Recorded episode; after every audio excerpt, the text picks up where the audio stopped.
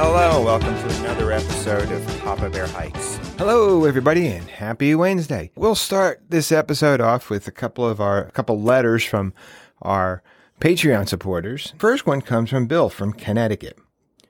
Bill's question is about shoes. Papa Bear, how do you know when it's that time to replace shoes?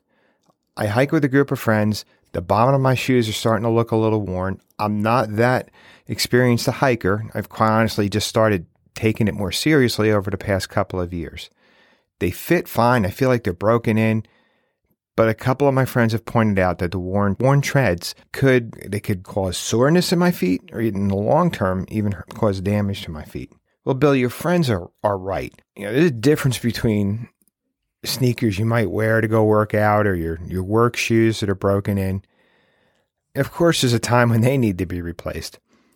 But I would compare it to work shoes. If you're somebody that has to wear shoes to work with a suit, you're not going to wait until those shoes are falling apart to replace them.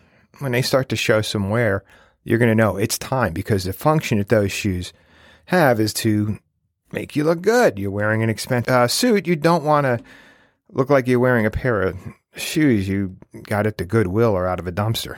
Well, when you're hiking, you might not be so concerned about how you look, but you do need to be concerned about how the shoes can affect the bottom of your feet. The soles are the most important part, obviously. If we're getting to that point where busting apart, seams are loose, soles are flapping, you've definitely waited too long.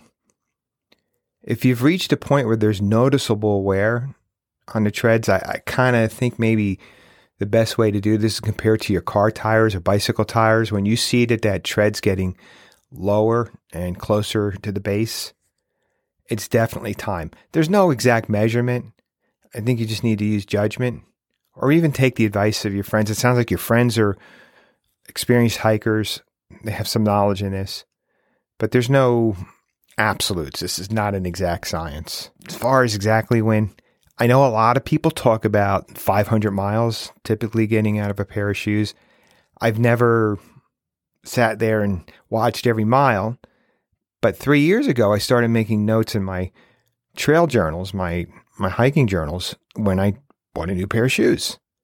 And last year, I looked over a 3-year period, and it was in the 500-mile range that I would be replacing my shoes. So it's probably a good rule of thumb.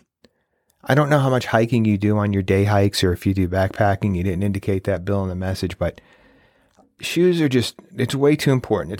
You do not want to wait until they're busting at the seams, or until it's so worn out on the bottom that your socks are showing through. Don't do that with your hiking shoes or your hiking boots. You can always repurpose them. I always have that pair around the house that I say, you know what, if I need to do a job around the house, I don't really care what happens to these. And sometimes I have that pair turns out to be the pair I'll cut the grass in, or if I'm doing painting around the house, or if I have to resurface my driveway, they get tossed right in the garbage when they're done. So it's not all's lost. And they still look good on the outside. You can still wear them around town. Don't try to squeeze every mile out of your hiking footwear that you can. Our next message comes from Mary from Nova Scotia. Hey, it's great to have some listeners and supporters that far north. Nova Scotia, pretty cool. Mary's question is about water. Mary asks, Papa Bear, I'm going out on my first multi-day hike. My sister and I are going to be doing a 30-mile hike. Our big question is water supply. How do we know how much water to bring? Should we just estimate and carry that much water for the 3 days? It sounds like that can make our packs extremely heavy. What would you recommend? Well, Mary, I'd recommend this. Social media has its place, and it could be great in these situations. You don't mention where it is you're hiking, but I'm pretty sure if you go on Facebook, you're going to find a group that has hiked it, or that support those trails, that have knowledge that can help you with that. It's all about information, being prepared. The two big things, right? Gather your information, do your research, and prepare yourself. Understand what the water supplies are on that trail. I've done a lot of hiking in the Northeast, and there's certain times a year you could get by with a quart of water, because you know that 3 to 5 miles, you're going to cross a creek. You can refill. Then there's areas where I'm hiking this year, the Tahoe Rim Trail, some years those streams are flowing. Sometimes they're just bone dry. And depending on the time of the year, there might not be any water at all. I had to do my research. Now, what I found on Facebook, the Tahoe Rim Trail, they have a thru hikers page. And the people that go on there are great. They answer questions quickly. There's no snarkiness. People treat each other really nice on there. It's a combination of people who have thru hiked it, people who live in the area, and people who are involved in maintenance on the trail. But that's not limited to the Tahoe Rim Trail. I'm pretty sure if you and your sister are looking to hike, do some research, you're probably going to find some sort of support group out there that can give you some information on things like water supply. So now it's time to talk about a little trip report. Special K and I got out this past Sunday, went to one of my favorite places to hike up around between Ithaca and Watkins Glen. There's some state parks up there. We went to Tremont State Park and hiked the gorges. We did this trail where on one side it's the gorge trail, the other side it's the rim trail. This was only my second time doing this entire hike where I've done the full trail. The first time I hiked this trail, I hiked it clockwise. This time it's counterclockwise. And it was pretty cool to experience. Believe it or not, it might sound trivial, but it was kind of cool to see it going the other way. And I found that the views were much better going counterclockwise than they were going clockwise. So it was fun, but it's just a beautiful place to hike.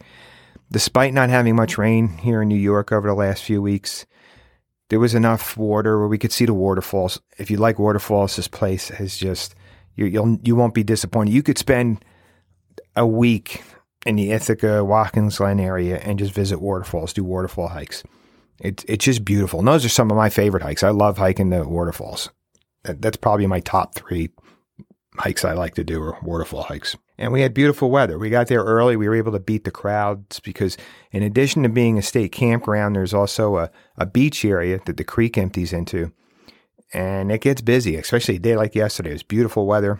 So we were off the trail. We were in the car. I think we were pulling out of the parking lot, maybe 11:20. And that gave us plenty of time for our other big activity.